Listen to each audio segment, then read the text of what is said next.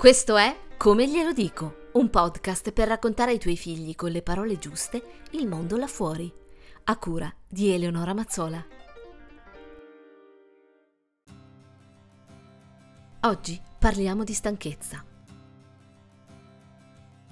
Questa è una puntata un po' diversa dal solito, perché al centro oggi ci mettiamo un'emozione, complessa e tradotta da ciascuno in maniera diversa. Stiamo parlando della stanchezza dei genitori è globale al punto che il New York Times l'ha chiamata pandemia genitoriale. È stato un anno difficile che ha continuato a diventare sempre più complicato e non sta risolvendosi ancora. Il carico mentale ed emotivo cresce, la preoccupazione per la salute, il lavoro, se c'è, la scuola, il futuro, la perdita della socialità nostra e dei nostri figli, le conseguenze che tutto questo avrà, l'instabilità economica, l'insoddisfazione, la disillusione, la rabbia e l'ansia, sono questioni con le quali abbiamo a che fare ogni giorno da più di un anno. Essere un po' stanchini è anche abbastanza normale e ci farebbe comodo fermarci per un attimo. Fermarci per pensare meglio a questa stanchezza che forse, e questa è una buona notizia, è solo una resistenza. Se ci fermiamo un secondo, infatti, possiamo ascoltare insieme una prima traccia di riflessione. Ce la offre Gabriella Mariotti, psicanalista che nel libro Il disagio dell'inciviltà, scritto insieme a Nadia Fina, dice La fatica di accettare di pensare il cambiamento è inevitabile e ineludibile, sia quando quel cambiamento avviene nella nostra vita strettamente privata e affettiva, sia quando avviene in termini più ampi e meno immediatamente evidenti. In ogni caso, si ha a che fare con la capacità di lutto. Bisogna lasciare andare qualcosa per far posto a qualcos'altro.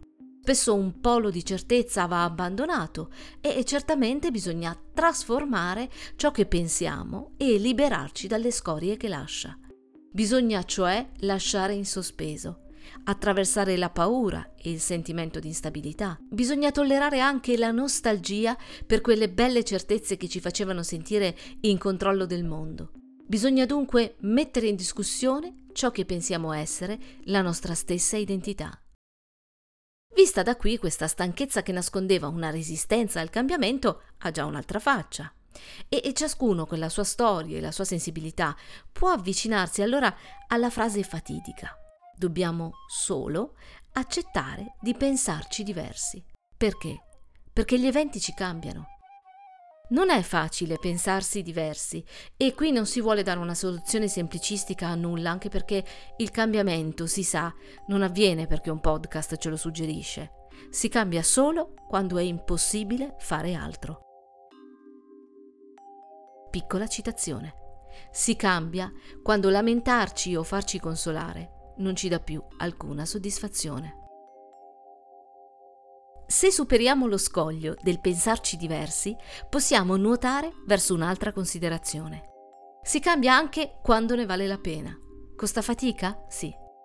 Adattarsi a questo momento così inedito nella storia, scivolando tra le giornate sì e le giornate no, intrise di quello che ciascuno ha dentro, è il compito umano che ci tocca affrontare oggi, perché siamo adulti.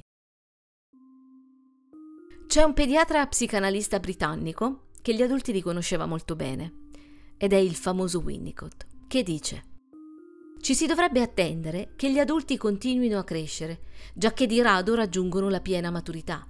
Ma si può anche dire che la vita adulta ha avuto inizio una volta che uno abbia trovato una nicchia nella società, mediante il lavoro, e magari si sia sposato e sistemato in qualche schema che rappresenti un compromesso fra il copiare i genitori e l'instaurare in modo provocatorio un'identità personale.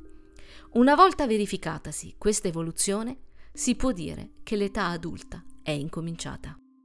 Winnicott qui fa un discorso abbastanza generale sull'evoluzione, ma ci sta dicendo qualcosa che suona alle nostre orecchie come vero. È una vita che cambiamo.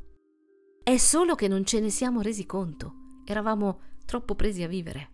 Se ci siamo riusciti a diventare adulti, è perché abbiamo affrontato diversi cambiamenti. Abbiamo prima osservato i nostri genitori e poi abbiamo provato a diventare qualcosa di provocatoriamente diverso. Con un salto logico, neppure così carpiato, possiamo quindi dire che anche i nostri bambini ci guardano, ci osservano, imparano e saranno persone che cambieranno.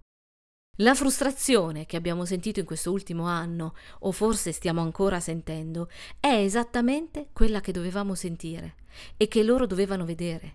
E Winnicott sembra dirci che il nostro compito oggi è continuare a crescere come adulti, confrontandoci con ciò che accade e intanto lavorare allo sviluppo dell'evoluzione dei nostri figli, affinché possano trovare a loro volta gli strumenti per intraprendere poi la strada dell'indipendenza, dell'autonomia.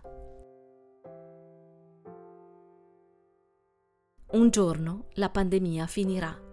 Finirà e lascerà ai nostri figli tanti ricordi e può darsi che nella memoria resti impresso anche il modo in cui i genitori hanno affrontato un'enorme difficoltà. Quindi se siamo stanchi, fermiamoci. Nel caso chiediamo aiuto, senza vergogna, e poi ragioniamoci un po' su e riprendiamo il passo con più calma e lucidità. Faremo del bene a tutti. Puoi seguirmi su eleonoramazzola.com o scrivermi a come glielo dico chiocciolagmail.com.